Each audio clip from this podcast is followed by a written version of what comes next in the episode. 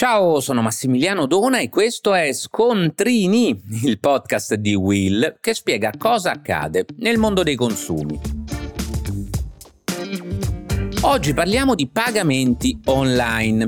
Quando acquistiamo un bene o un servizio su internet comprendiamo una volta di più che comodità e risparmio sono le chiavi di volta che hanno fatto innamorare milioni di consumatori.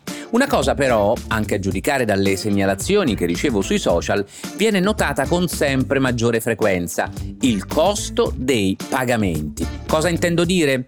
Che alcuni venditori online non si comportano correttamente e ribaltano sugli acquirenti i costi sostenuti durante la vendita. Chi vende online, esattamente come succede in un negozio fisico, quando riceve un pagamento fatto con carta o con PayPal, deve poi riconoscere una percentuale su quanto incassato ai circuiti. È il costo del servizio, è normale che sia così. Purtroppo però in rete ci sono dei siti che non rispettano le norme europee e addebitano agli utenti questi costi.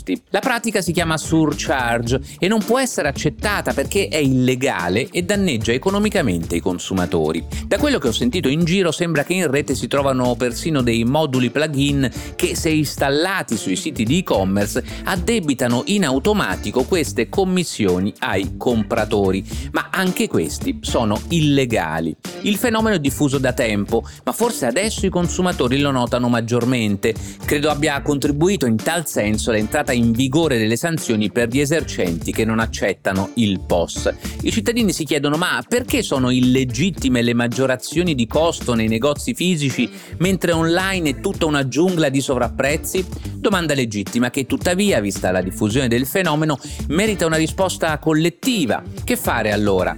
Basta andare sul sito dell'autorità garante della concorrenza e del mercato, agcm.it, e fare una segnalazione quando incontriamo siti che ci fanno pagare il surcharge. E lo devi fare ogni volta che ravvisi su internet una situazione in cui ci siano pratiche commerciali scorrette, la mancanza dei prezzi esposti, pubblicità ingannevoli e per l'appunto possibili violazioni del divieto di surcharge per l'uso di carte di credito. Questo perché cercare cercare di mantenere il web pulito è anche compito nostro.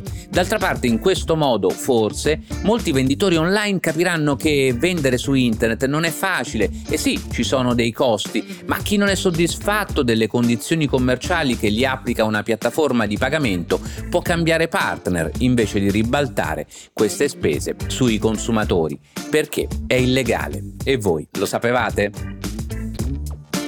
Per oggi è tutto, ma puoi ascoltare gli altri episodi di Scontrini sulla tua piattaforma di podcast preferita.